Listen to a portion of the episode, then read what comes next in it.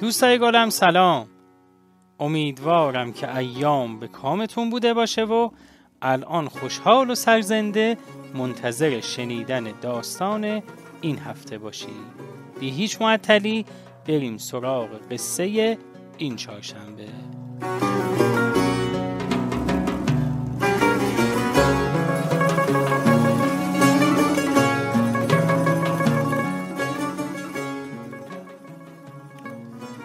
دوستای خوب امروز که توی قفسه کتاب ها کتاب ها رو ور می داشتم یکی یکی ورق می زدم تا یه داستان براتون انتخاب کنم قصه ای دیدم که امیدوارم شما هم ازش خوشتون بیاد.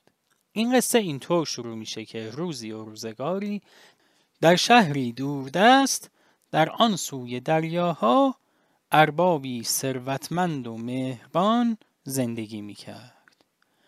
او غلامی جوان داشت غلامی که دائم دور ارباب میچرخید و کارهای خانش را انجام می‌داد و همیشه گوش به فرمانش بود ارباب هم به او علاقه داشت او را به کارهای سخت و سنگین وانمی داشت در غذا خوردن با او سر یک سفره می نشست و به او محبت می کرد.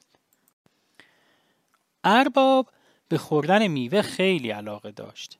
وقت و بی وقت غلام را به بازار میفرستاد تا میوه های تازه و خوشمزه بخرد و به خانه بیاورد. بعد هم غلام را در کنار خود می نشاند و همراه او مشغول خوردن میوه می‌شد. روزی ارباب مهربان به بستر بیماری افتاد. او که به سختی سرما خورده بود نتوانست جایش بلند شود. طبق معمول هر روز غلام سینی به دست به اتاق ارباب آمد و با احترام سینی را کنار بستر او گذاشت. ارباب چشم تیز کرد و پرسید برایم چه آوردی؟ غلام گفت برایتان مقداری خربزه قاچ کردم.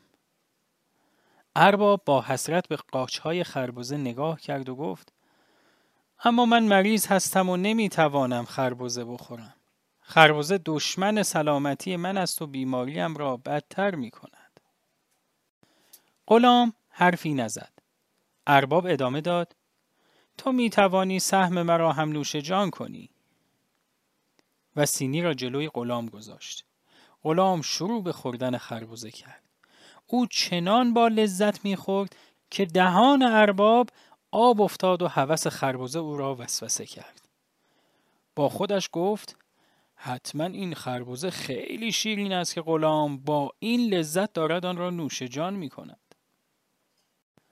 دست دراز کرد و یک قاچ کوچک از سینی برداشت. بعد در حالی که میخندید به غلام گفت خوردن یک قاچ کوچک خربزه هیچ مریضی را نمی کشد.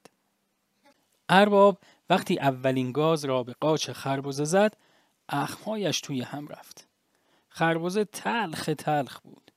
فوریان را از دهان بیرون ریخت و به غلام گفت این خربزه که تلخ است تو چگونان را با لذت می‌خوری؟ غلام دست از خوردن کشید و با احترام جواب داد من خیلی وقت است که غلام شما هستم و میوه های شیرین و لذیذی در خانه شما بسیار خوردم. حالا که چند قاش خربزه تلخ رو من رسیده نباید ناسپاسی کنم و از تلخی آن به شما شکایت نمایم.